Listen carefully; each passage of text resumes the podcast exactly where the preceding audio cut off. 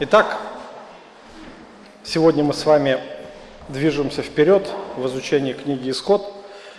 И в прошлый раз мы с вами говорили о духовных дарованиях, о том, что Господь назначил, назначил определенных людей, которые должны будут а, сделать скинию, то есть должны а, быть а, назначены Господом люди, а именно – Веселил, сын Уриев, э, из колена Иудина, и Агалиав из колена Данова. И Господь сказал Моисею, чтобы это люди были назначены, и они сделают все необходимые приготовления к скине. И последнее наставление, которое, э, которым Бог закончил э, общение с Моисеем, это наставление о субботе. А, с 12 стиха. «И сказал Господь Моисею, говоря, «Скажи сынам Израилевым так, субботы мои соблюдайте, ибо это знамение между мною и вами в роды ваши, дабы вы знали, что я Господь, освящающий вас. И соблюдайте субботу, ибо она свята для вас. Кто осквернит ее, тот да будет предан смерти. Кто станет воную делать дело, та душа должна быть истреблена из среды народа своего. Шесть дней пусть делают дела, а седьмой – суббота покоя, посвященная Господу. Всякий, кто делает дело в день субботний, да будет предан смерти. И пусть хранятся на Израилевую субботу, праздную субботу в роды свои, как завет вечный. Это знамение между мною и сынами Израилевыми навеки, потому что в шесть дней сотворил Господь небо и землю, а в седьмой день почил и покоился. Итак, вот это наставление, оно очень важным было для Израиля. То есть Господь э, очень серьезно относится к субботе, к соблюдению как раз этой четвертой заповеди. И соблюдение субботы или назначение этой заповеди явилось, являлось знамением э, между Богом и между Израилем, как знак того, что Господь выделяет Израиль из среды всех народов. То есть, смотрите, 30, э, дважды упоминается э, в 13 и 17 стихе, что это знамение. Что такое знамение? Знамение – это определенный знак. Да? Знак, помните, знамение была радуга. Что такое радуга? Какой смысл радуги был? Что больше Бог не будет уничтожать землю потопом.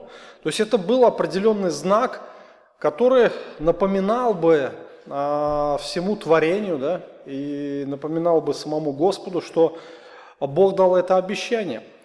И суббота это тоже был определенный знак. И смотрите, здесь интересно, что говорит Господь.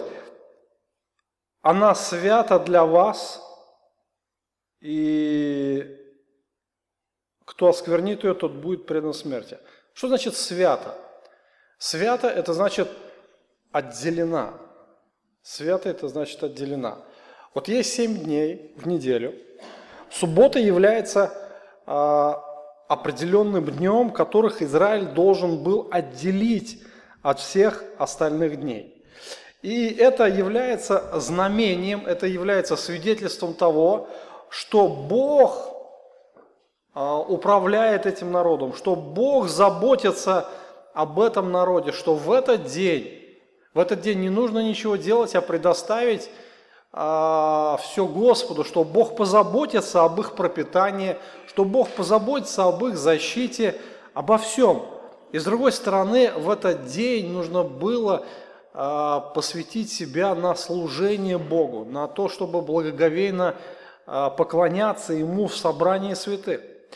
И, конечно же, для Израиля это было новостью, да, это было таким новым э, напоминанием таким. Это не было для них в Египте э, чем-то каким-то повседневным. Нет, эта заповедь была новая для них. И в то время, почему Бог дал эту субботу, Потому что это выделяло Израиль среди общей массы народу.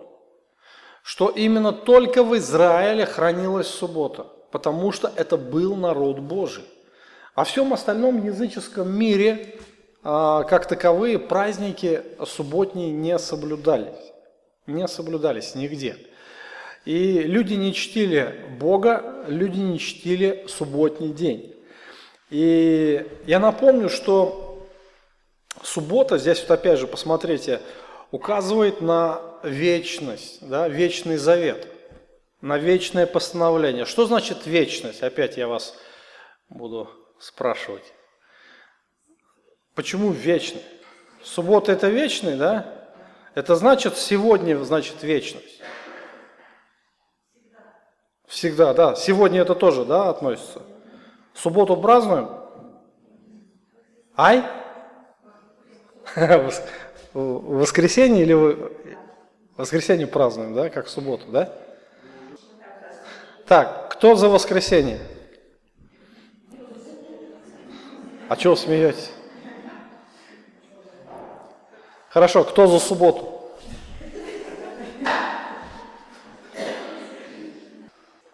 У меня вопрос к вам. У меня вопрос к вам. Завет вечный. Завет вечный. Этот завет относится к сегодняшнему времени. Погромче, чтобы я слышал. 16 стих. «Пусть хранят сыны Израилева субботу, праздную субботу в роды ваши, как завет вечный». Ну, завет вечный. А, это относится на вечность, да? На сегодня тоже. Но мы ведь Библию читаем, друзья. Библию читаем.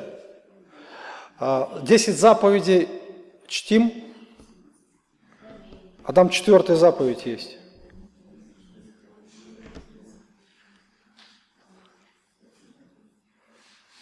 И вот здесь стал вопрос.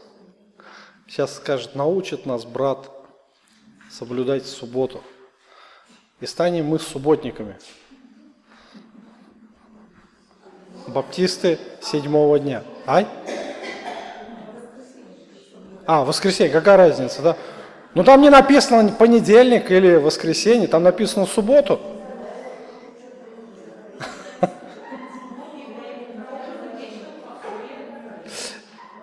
Я, не, я читать тоже в конспектах умею, вы в конспект пока не смотрите, мы размышляем. Я хочу, чтобы вы э, то, что вы думаете, говорили, а не то, что вы читаете. Как вы понимаете субботу?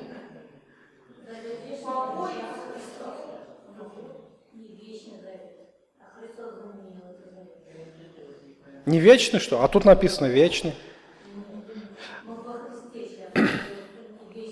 И что теперь, субботу не надо соблюдать? Вот тебя сестра, наверное, камнями забили в Израиле. Не, она учит не чтить субботу, то есть плюет Моисеев закон.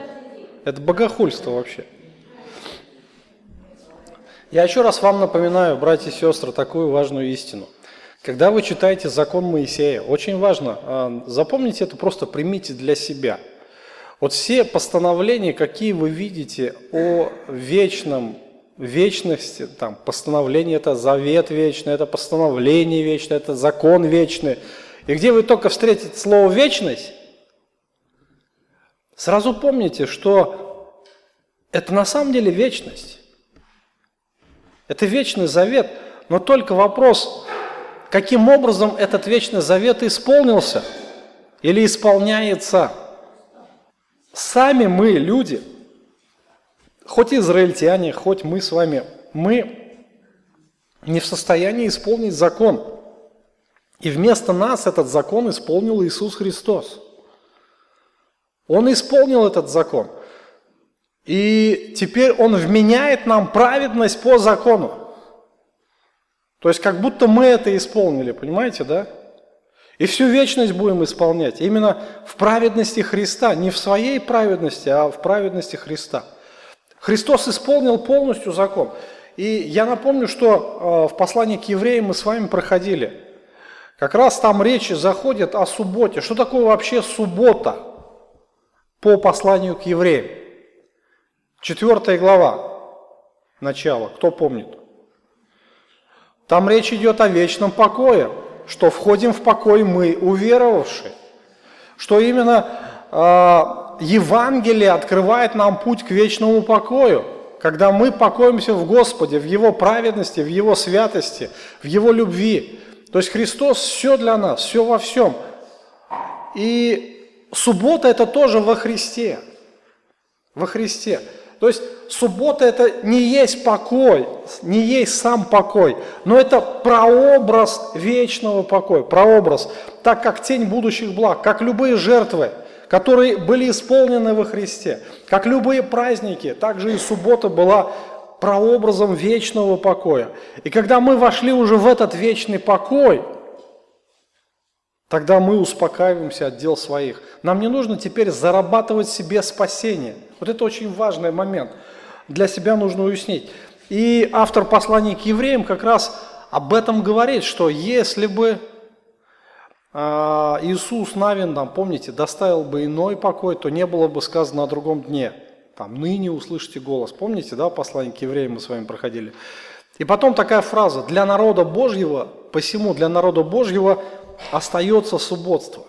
То есть, другими словами, кто не уверовал во Христа, тот еще продолжает чтить субботу, именно к евреям относится. И вот именно здесь э, положение для Израиля.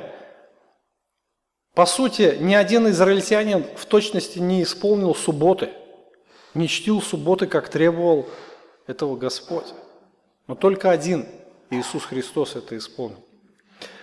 И смотрите, э, постановления, какие были внесены э, в отношении субботы, что в этот день, этот день нужно было особо отделить. То есть этот день выделял народ Божий из всех остальных народов. Этот день показывает, соблюдение этого дня показывает, что, а, посмотрите, 13 стих, чтобы вы знали, что я Господь, освящающий вас, что Израиль поклоняется Господу, что это именно Божий народ, народ Яхвы. И здесь очень жесткое, знаете, а, а, наказание, кто оскверняет субботы. Что значит осквернить? Ну, делать какое-то дело, да? Помните, а, кто-то вышел там дрова собирать. Его взяли, до смерти забили. Почему? Бог сказал предать смерти. Какой грех вот по человеческим меркам? Где тут грех? Это же не убийство, да, там взять ну, дрова собрать. Это же необходимость. Нет, Господь говорит предать смерти.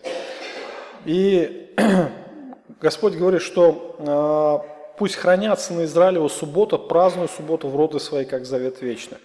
И это знамение между мною, сынами Израилевыми, на веки. Потому что в шесть дней Господь сотворил небо и землю, а в седьмой день почил и покоился. Итак, Господь Иисус Христос исполнил заповедь, и мы, если мы говорим о Новом Завете, мы также исполнили заповедь во Христе. Бог вменяет нам Его праведность. И Христос стал нашей праведностью и нашей святостью. Он есть исполнение закона а, Божьего, которого мы никогда не исполнили своими силами. Это последнее постановление для Израиля. Итак, а, Моисей уже находится на горе 40 дней. В течение этих 40 дней он общается с Богом. И заметьте, что пребывание а, в лице славы Божьей – в близком общении с Господом, оно а, восполняет все другие ресурсы. То есть он не ел, он не пил даже. Сколько без воды может прожить человек? Трое суток. И то при особых условиях. А если будет жаркая погода, слишком жаркая, то может и сутки не прожить. Это реальность.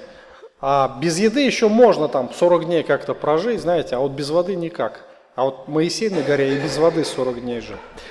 Удивительно вообще, удивительное явление. Это было уникальное явление, а, которое никогда больше в истории не повторилось. Никогда. Христос, даже когда был в пустыне, э, постился, мы не видим, чтобы он там не пил. Он не ел, да, 40 дней, а вот не пил, не видим. Итак, последний стих 31 главы. Когда Бог перестал говорить с Моисеем на горе Синая, дал ему две скрижали, откровения, скрижали каменные, на которых написано было перстом Божьим. Итак, а, в заключение Господь, что раньше обещал дать Моисею, дать каменные скрижали, а, Он исполнил свое обещание. Это скрижали были не рукотворные. Уникальность этих скрижалей в чем была? Не рукотворные, да, не руками человеческими построенные, так сказать. Да? Бог сам сделал эти скрижали. А Бог сам написал своим перстом, каким образом мы не знаем – но там были написаны 10 заповедей Господа. То есть две скрижали. На одной были первые четыре заповеди, на которых было написано о отношениях э, Бога с человеком, а на другой скрижали было, были шесть заповедей, на которых отмечались отношения человека с человеком. Итак, э, это были скрижали уникальные. Заметим, что здесь написано, а, как описывают эти скрижали. Скрижали откровения. То есть вот эти скрижали, а, это не было каким-то, знаете, каким-то законом, который был известен всему миру. Нет, это было особое Божье откровение для своего народа. Эти заповеди, которые а, никто в мире больше не имел – этот закон, который никто в мире больше не имел. Это был самый лучший, самый мудрый, самый совершенный закон. И я думаю, что этот закон совершенный и по сей день. По сей день. И если бы этим законом мы руководствовались как Конституцией, то жизнь бы совершенно была другая. Не было бы ни коррупции, не было бы ни убийств. Там.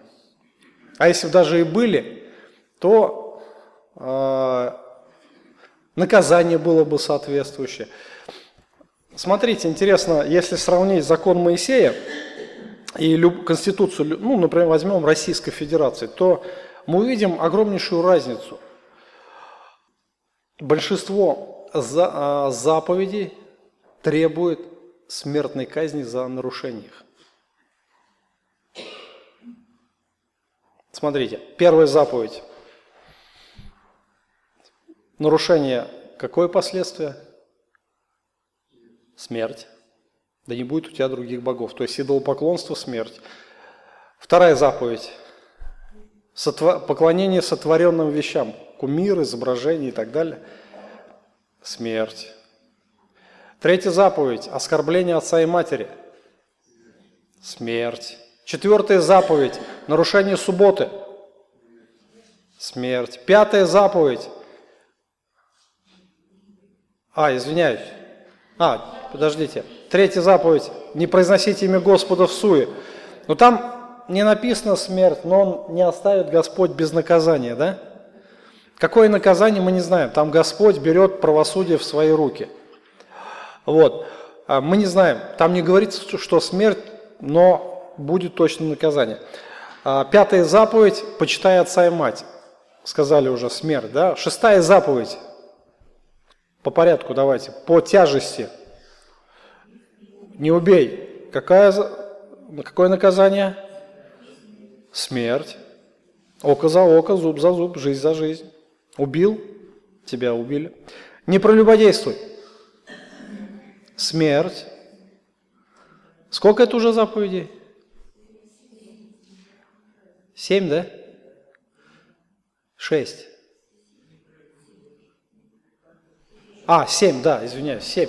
То есть, смотрите, семь из десяти заповедей требуют наказания смерти.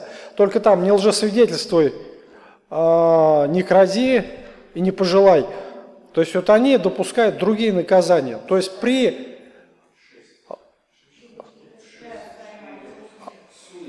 Ну да, в суе там как бы мы не знаем наказания. Шесть.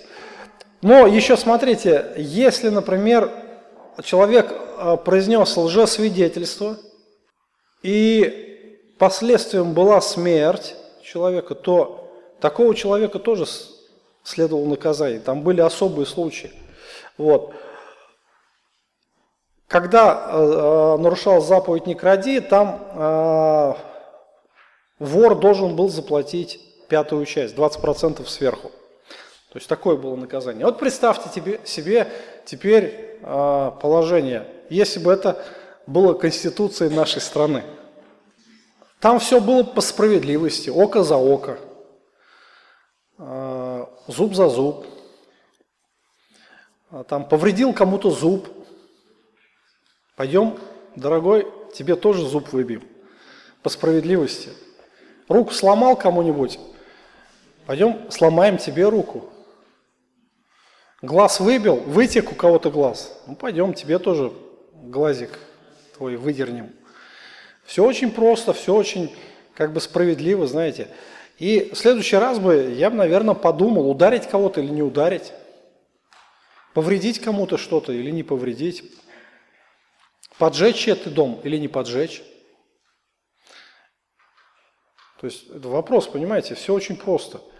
Вот. И справедливость, если закон соблюдался, то, в принципе, а, Израиль жил припеваючи, не было преступников, было все хорошо. Вы знаете, когда грешному человеку дают благодать, то человек развращается.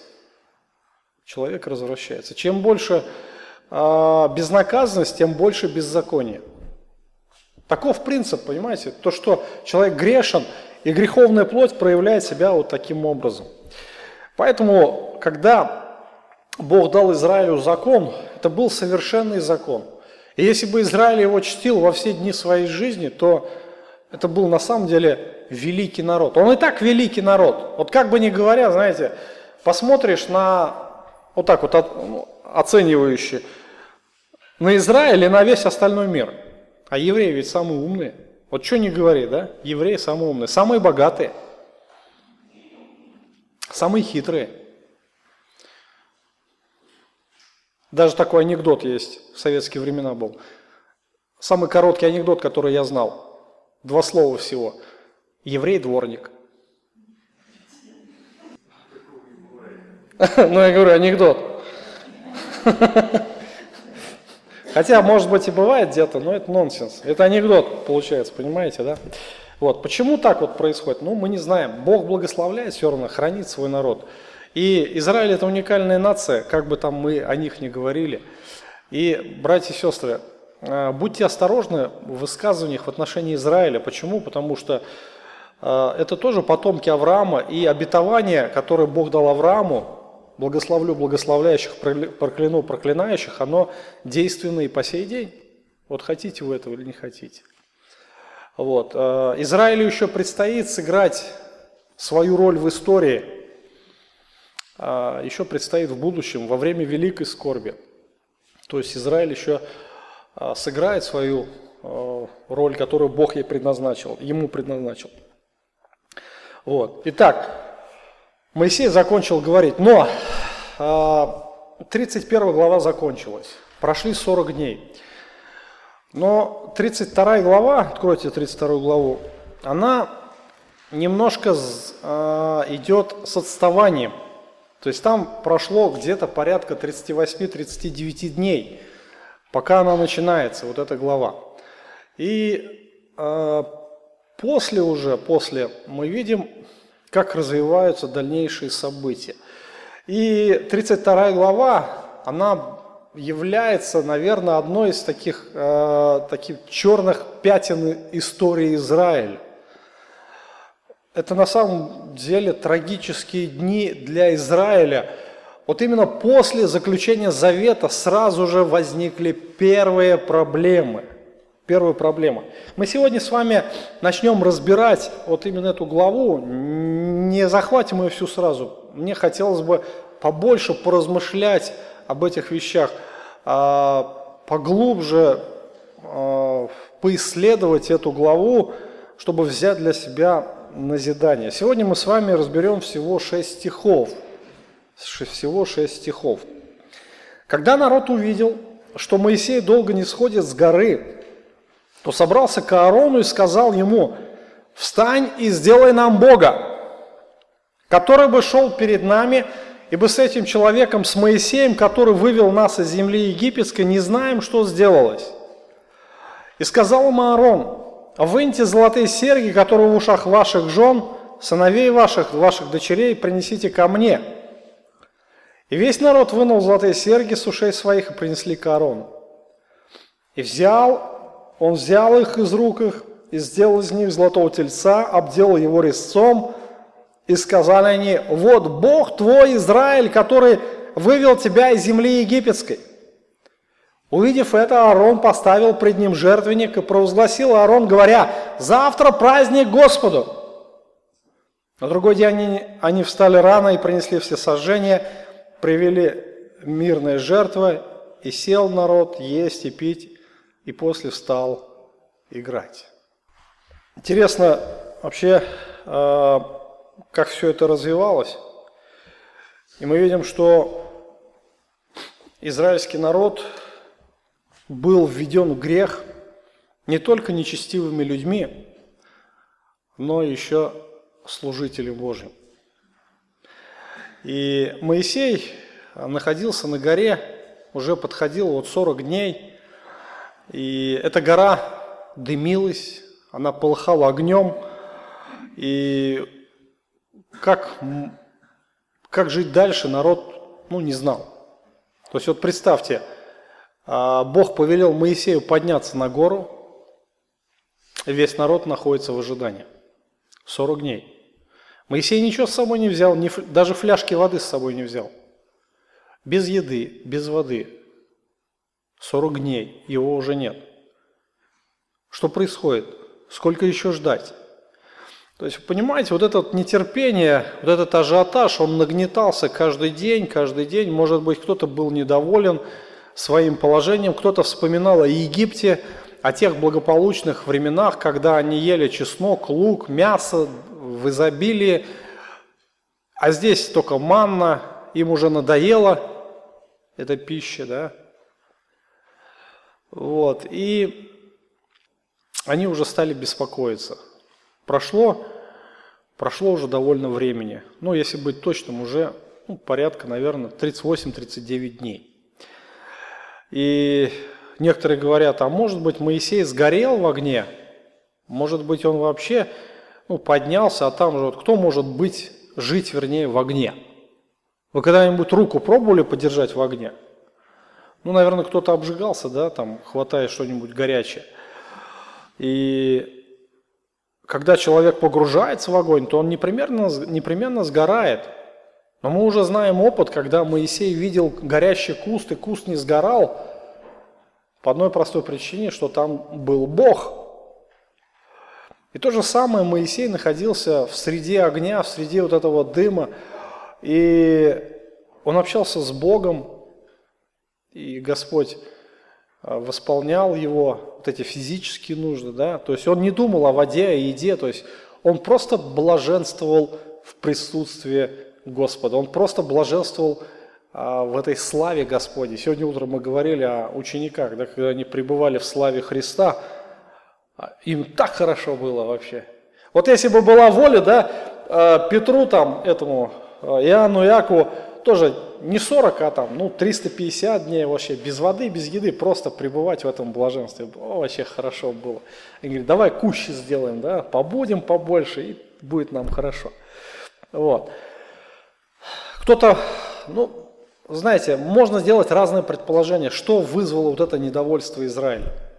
Возможно, некоторые из них высказывали недовольство о слишком сложной миссии. Ну, говорят, наверное, Моисей сбежал ну, видя, насколько это все серьезно, а вот эта огромная масса народа, ну, он говорит, поднялся, с той стороны обошел ночью и сбежал опять к отцу, туда, пасти овец. Ну, может быть и так. И вот мы теперь что здесь сидим и ждем? Вот сидим и ждем, вот сколько еще ждать-то будем уже? И заметьте, заметьте, а, тот тон, которым Бог подходит к Аарону. Когда народ увидел, что Моисей долго не сходит с горы, то собрался к Аарону и сказал ему, «Встань, сделай нам Бога, который бы шел перед нами, ибо с этим человеком с Моисеем, который вывел нас из земли египетской, не знаем, что сделалось с этим человеком, с Моисеем. Вы знаете, вот такой неуважительный тон. То есть вот это вот какое-то презрение, что ли, и неуважение. Хотя, может быть, Аарон был братом, ну, постеснялись бы. Родно, а родственники так его говорить. Самый близкий человек, э, и перед ним вот вы высказываете такие идеи, да, этот человек, то есть забыли, а сколько Моисей заботился о них. Вот представьте себе, Моисей нет, да, ну пускай сгорел, или там умер там от голода или от жажды. Что нужно было по обычаю? Ну давайте оплакивать хоть будем его, да, хоть каким-то образом реагировать. Этот человек, мы не знаем, что сделалось с ним – и они не знают, что с Моисеем, то есть они пребывают в неопределенности. Моисей не сказал, когда он вернется, по той причине, потому что Бог ему этого тоже не сказал. Если бы Бог ему сказал, Моисей, пойдем на 40 дней ко мне поднимись, то, наверное, проблем бы не было. Да? Моисей бы сказал, через 40 дней вернусь, ждите. Вот. И этого тоже не было. И им надоело находиться у подножия этой пустынной горы. Они питались манной, и им не терпелось быстрее да, пойти в эту обетованную землю, где течет молоко и мед. Им вновь хотелось фруктов, им вновь хотелось овощей, мяса, всего хотелось. Хочу, хочу, помните вот этот, э, по-моему, этот э, русская народная сказка есть, Морозко, да, там, хочу, хочу, хочу, мужа хочу, этого хочу, да, все хочу. Вот. А чтобы это хочу удовлетворить, давай быстрее, быстрее, давай вперед. И Несмотря на то, что у них были определенные условия, у них все было, им просто нужно было потерпеть. Терпение и все. Но э, не выдержали, не выдержали. И посмотрите, э, у них было определенное, определенное желание и определенное богословие – у них было сформировано уже богословие. А какое богословие они имели, как вы думаете? Египетское. Вот то богословие, которое было сформировано у них в Египте. Это то, к чему они привыкли поклоняться. Это то богословие, которое Бог сказал, вообще не поклоняйтесь этим богам. Вообще вы должны выйти из этой страны. Вы должны даже вообще забыть, думать о тех богах. И не зря Господь провел их через эти казни, говоря, совершу суд над богами египетскими. Что говорит, эти боги в сущности не боги, говорит, я Господь. Везде, где бы Бог ни говорил, Он будет употреблять одну фразу, я Господь. Нет других богов. Первая заповедь, вторая заповедь, не поклоняйся, не служи. Я ревнитель, Бог, накажу. Я Господь. Все. Вы понимаете, вот эта вот идея а, которую Бог прививает им, это новые идеи, это новые богословия, это новое познание, это новые откровения, это новый закон, это новая заповедь, все новое. И это исходит с небес, это не исходит от человека. И вдруг они подходят к Аарону, посмотрите, вообще насколько абсурднейшая была идея. Они подходят к Аарону, посмотрите, кто пропал? Моисей. А что они требуют? Они требуют Бога. Хотя Господь не удалил свое присутствие из среды народа. Хотя Господь также оставался с народом в виде облака и огня. Но у них было свое богословие. Им тот Бог не нужен был. То есть смотрите, а, насколько это странная была инициатива. Пропал Моисей, а не Бог. Если бы они сказали, чтобы Аарон, Аарон, ну вот Моисея нет, да, теперь будь ты нашим правителем. Ну ладно, не ты, давай другого назначим. Это было более логично, так ведь, согласитесь со мной. Но они подходят и говорят, этот Моисей вообще, мы не знаем, где он там шастает, да, блуждает где. Может быть, вообще он сбежал, или вообще где-нибудь, ну, извините за выражение, подох, или сгорел, да. Мы не знаем, что с ним сделалось. Давай нам Бога делай. Вот если бы вы были на месте Аарона, как бы вы вообще оценили всю эту ситуацию? Предложение сделать им Бога, это было абсолютно нелепицей. Абсолютно. Причем народ был весьма настойчив. И посмотрите, настойчивость она выражалась в следующей форме. «Встань и сделай нам Бога!» Сделай нам Бога. Ты должен сейчас встать, как говорят у нас, вынь и выложь, да? У меня есть желание здесь и сейчас. Встань и сделай. И Аарон вообще, как-то вот наблюдая за всей этой картиной, он вообще очень странно себя ведет. Очень странно. И несмотря на свое положение, он, он делает очень безумные вещи. Я думаю, что во всей этой ситуации, в которую попал народ, здесь мы видим э, грех служителей, который вверг весь народ в грех. Это служитель, на котором лежит ответственность за народ Божий. Вы понимаете, насколько это ответственно? Вот представьте себе, например, пастор церкви, да, например, вот, ну, ко мне подходит человек, или вся, пол церкви, или вся церковь подходит и говорит, слышь, нам не нравится вообще, что у нас здесь в церкви происходит, нам не нравится вообще Библия, давай будем Коран читать. Ну, примерно. Я, как пастор церкви, как должен на это отреагировать? У вас что, с головой что-то не в порядке или что? Вы понимаете, вот это вот а, отношение Аарона, и причем, вы знаете, после он во вкус вошел. Он не просто стал лидером отступников, он стал верховным жрецом. Он взял роль Бога на себя. Он стал назначать уже э, религию своими руками, делать новую религию какую-то. И ему это очень понравилось. Вы знаете, он во вкус вошел.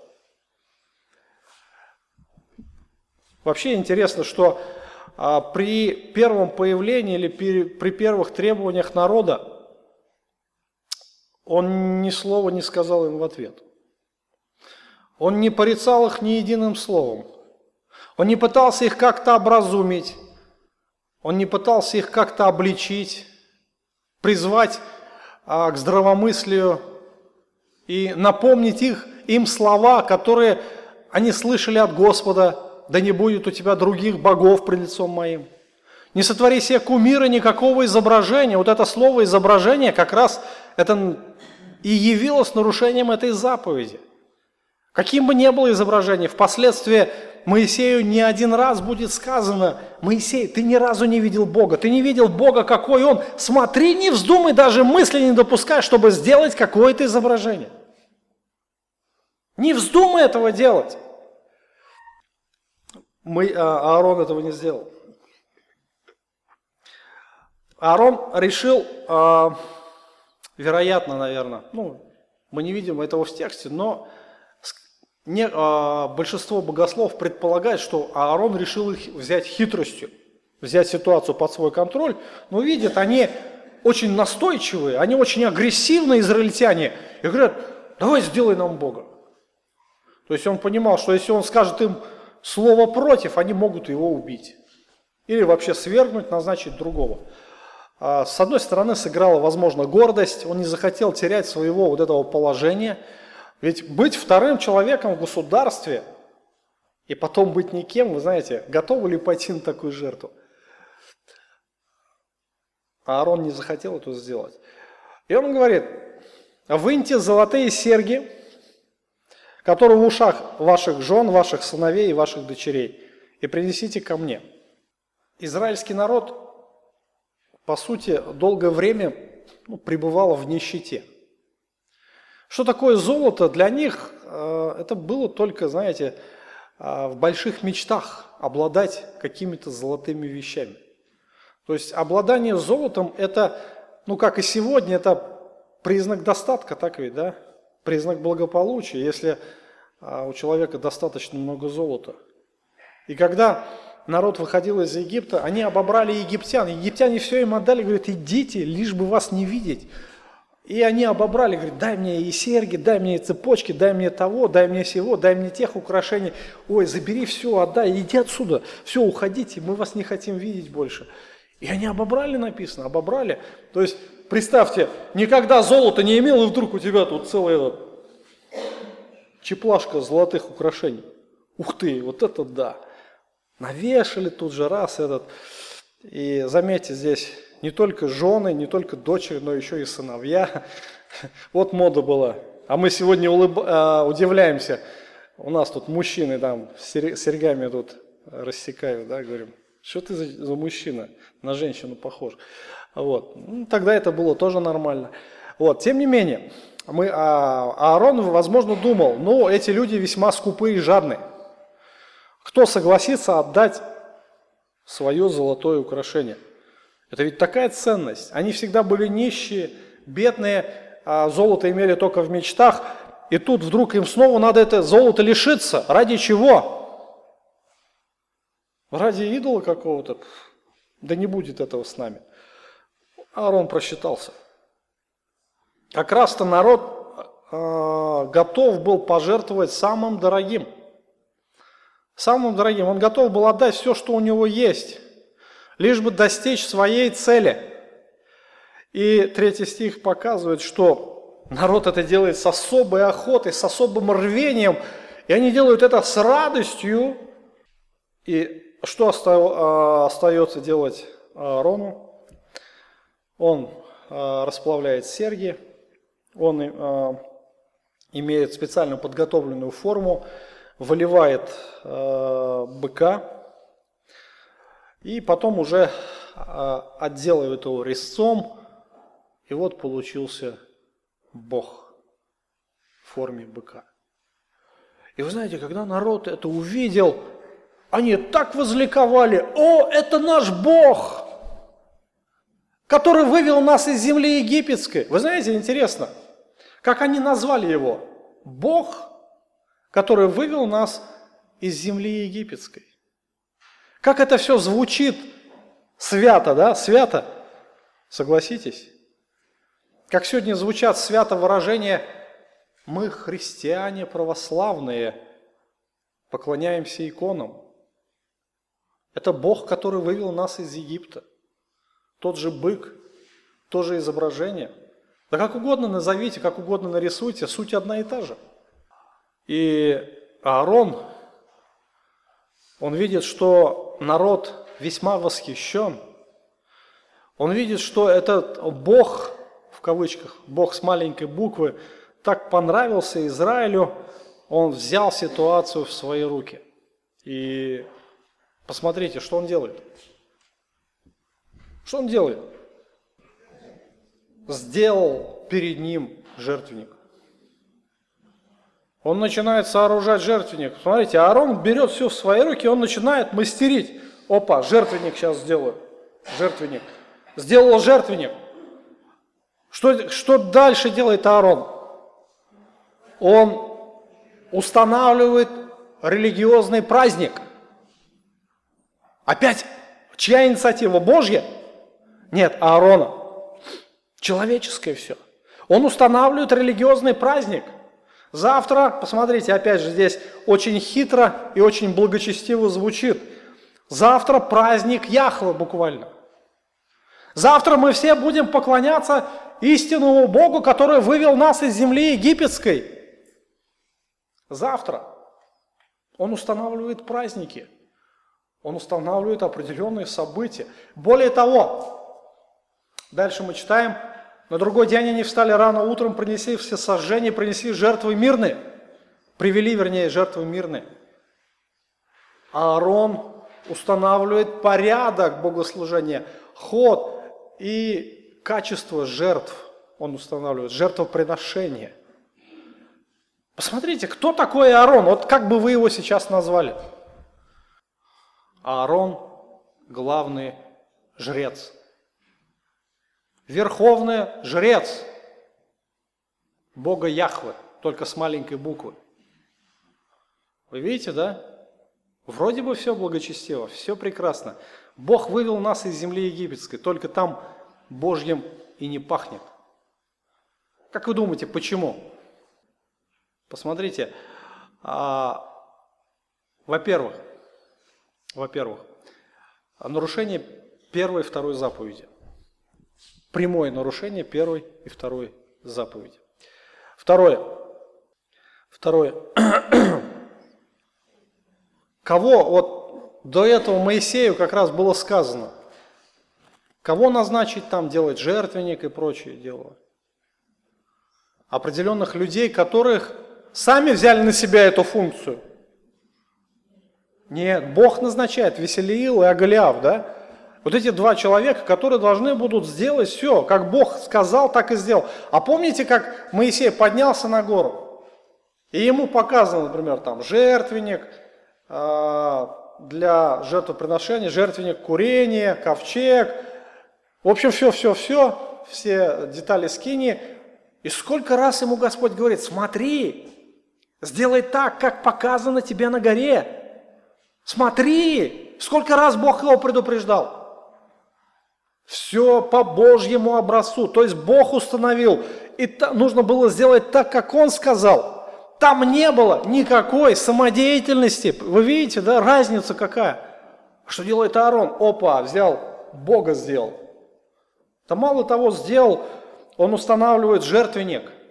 Он делает все, Бога сделал, то есть, видим, да, резец взял, начал, он как искусный мастер начал там орудовать, взял жертвенник, построил. По какому образцу? Вопрос. Откуда он взял этот жертвенник? Подумайте. В Египте. А Бога по какому образцу он сделал? В египетскому образцу. А порядок служения по какому образцу он сделал? По египетскому. Вы понимаете, мышление откуда идет? Язычество.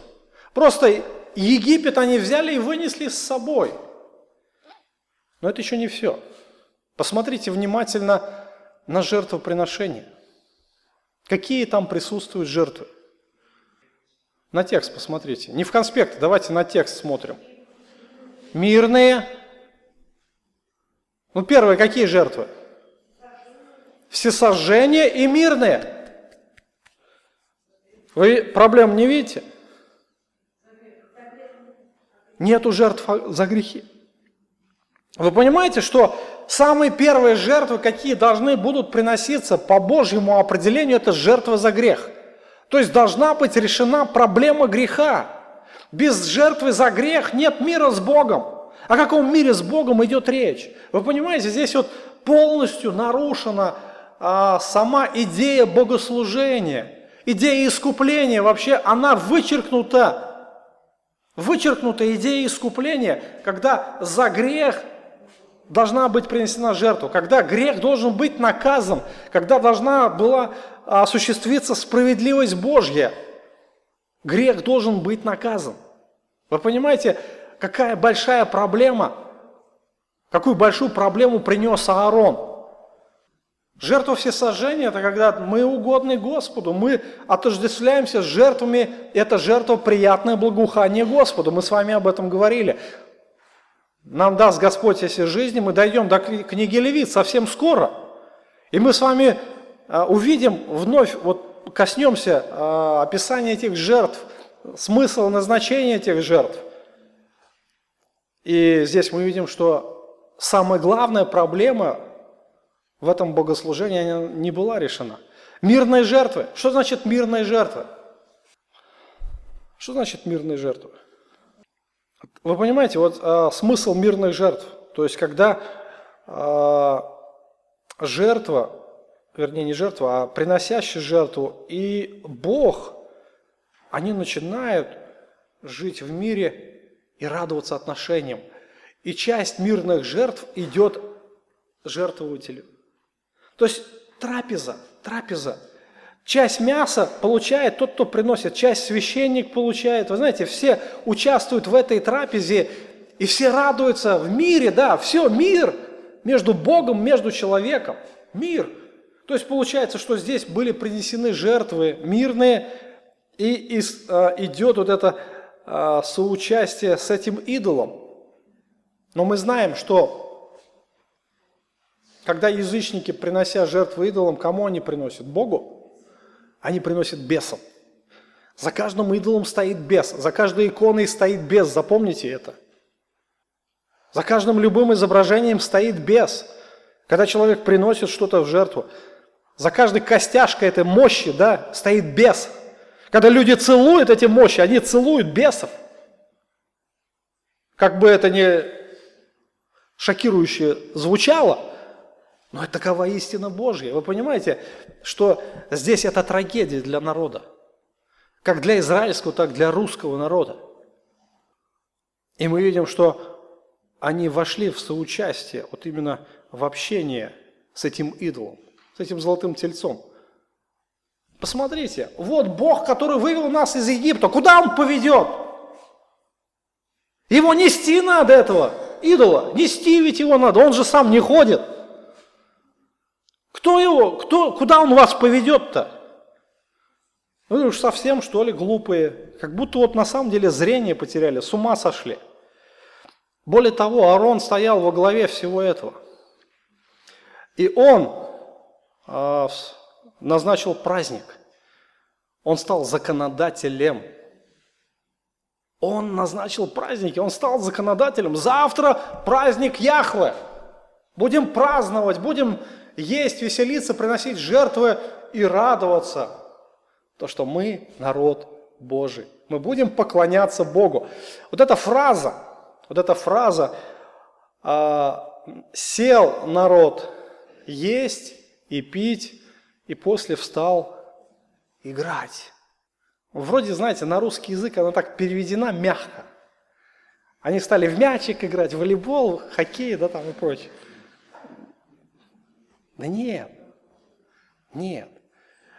Здесь были игрища, ритуальные игрища которые были в языческих храмах, где а, блудницы и храмовые проститутки наполняли а, служение вот этим идолам. Вы понимаете, что там происходило? Там были настоящие языческие оргии. Это было страшное зрелище.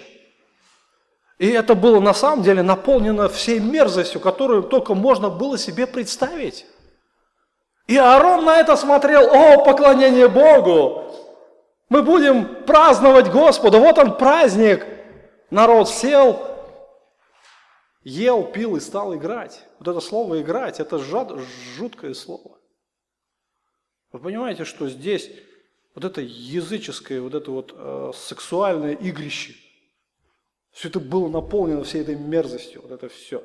Это ужас был, ужас. Вот оно идолопоклонство. Посмотрите, Аарон вошел во вкус духовного руководителя. Более того, он как Бог стал законодателем. Он как Бог сделал идола. Он как Бог сделал богослужение.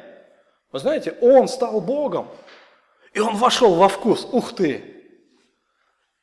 Он теперь самый главный в Израиле. Он главный жрец. Он теперь устанавливает законы, все теперь смотрят на него, как на Бога, и он может руководить. Как ему думается. Знаете, вкус власти, особенно религиозной власти, он настолько, знаете, привлекателен. Он очень привлекателен. И удивительно, что такой мягкий, податливый Арон, он не мог удержать уже наводнение зла. Может быть, после пришло вот это осознание, но это было позднее осознание. Скорее всего, там было сильное сокрушение, особенно после того, как спустился Моисей. Вот во время вот этого пика, знаете, вот этот э, сам разгар вот этого языческого богослужения приходит Моисей. И представьте, что он видит там. Моисей в шоке. Об этом мы будем говорить в следующий раз, что же все-таки там увидел Моисей, какова была его реакция. Но тем не менее, мы видим а, действия Аарона. Как легко можно превратиться в идолопоклонника.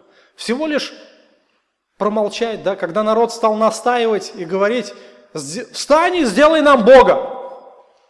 Нас не устраивает положение вещей, нам не нравится все, что здесь происходит, нам не нравится вообще вот эта еда, которую вы нам даете, которую Бог нам дал, позднее, через 40 лет, Народ вообще скажет, нам вообще это негодная пища надоела. Негодная пища, которую Бог 40 лет их кормил, манной небесной. Нас вообще ничего здесь не устраивает. Давай нам другого Бога вообще. Вот нам давай другое все. Не хотим вот жить так, как мы сейчас живем. Нас ничего не устраивает. Давай нам другое что-нибудь. И Аарон так нормально смотрит на эти вещи, и он берет и делает им Бога. Он берет и устанавливает им новый порядок богослужения, новый порядок жертвоприношения – и он а, устанавливает законы, он устанавливает праздники, он все делает, он берет ситуацию в свои руки. И вы видите, что к чему приводят вот эти человеческие нововведения. Вы знаете, а, какая великая радость от осознания того, что Бог избавил нас от всякой самодеятельности. Избавил. Вот вы знаете, какая радость. В принципе, все, что нам нужно для жизни, есть здесь. Нам не надо ничего выдумывать, все здесь написано. Вы понимаете, какая радость, что нам ничего не надо придумывать. Все там написано, вы знаете, как хорошо-то. Я представляю, Аарон вот вошел во вкус, и понесло его, и понесло, и уже все, нельзя остановить. И только вмешательство Божье и Моисея остановило вот это, я не знаю, поток вот этого зла, зловония, то, что там происходило. Итак, а мы видим, что а, любое человеческое, человеческое нововведение, оно приводит к идолопоклонству. В принципе, история христианства, христианского отступничества так и начиналась. Тот здесь пошли на компромисс, то там на компромисс. И в результате что, что мы имеем сегодня? Миллионы и миллиарды обманутых людей. Миллиарды обманутых. Вы представляете? Обманутых, которые ходят во тьме, которые думают, что они в истине, поклоняются идолам, разным святым, Деве Марии, разным иконам, разным статуэткам и прочим. И я не думаю, что они служат Богу, христианскому Богу, Христу. Хотя там с Христом нет ничего общего. И это страшно. Сам Бог устанавливает правила, сам Бог дает порядок, сам Бог а, показывает форму поклонения, он дает заповеди, как нужно поклоняться и так далее. То есть он устанавливает все эти нормы. Нам ничего не надо выдумывать. И вы знаете, это самое великое благо. На этом мы сегодня остановимся. Какие у вас будут вопросы?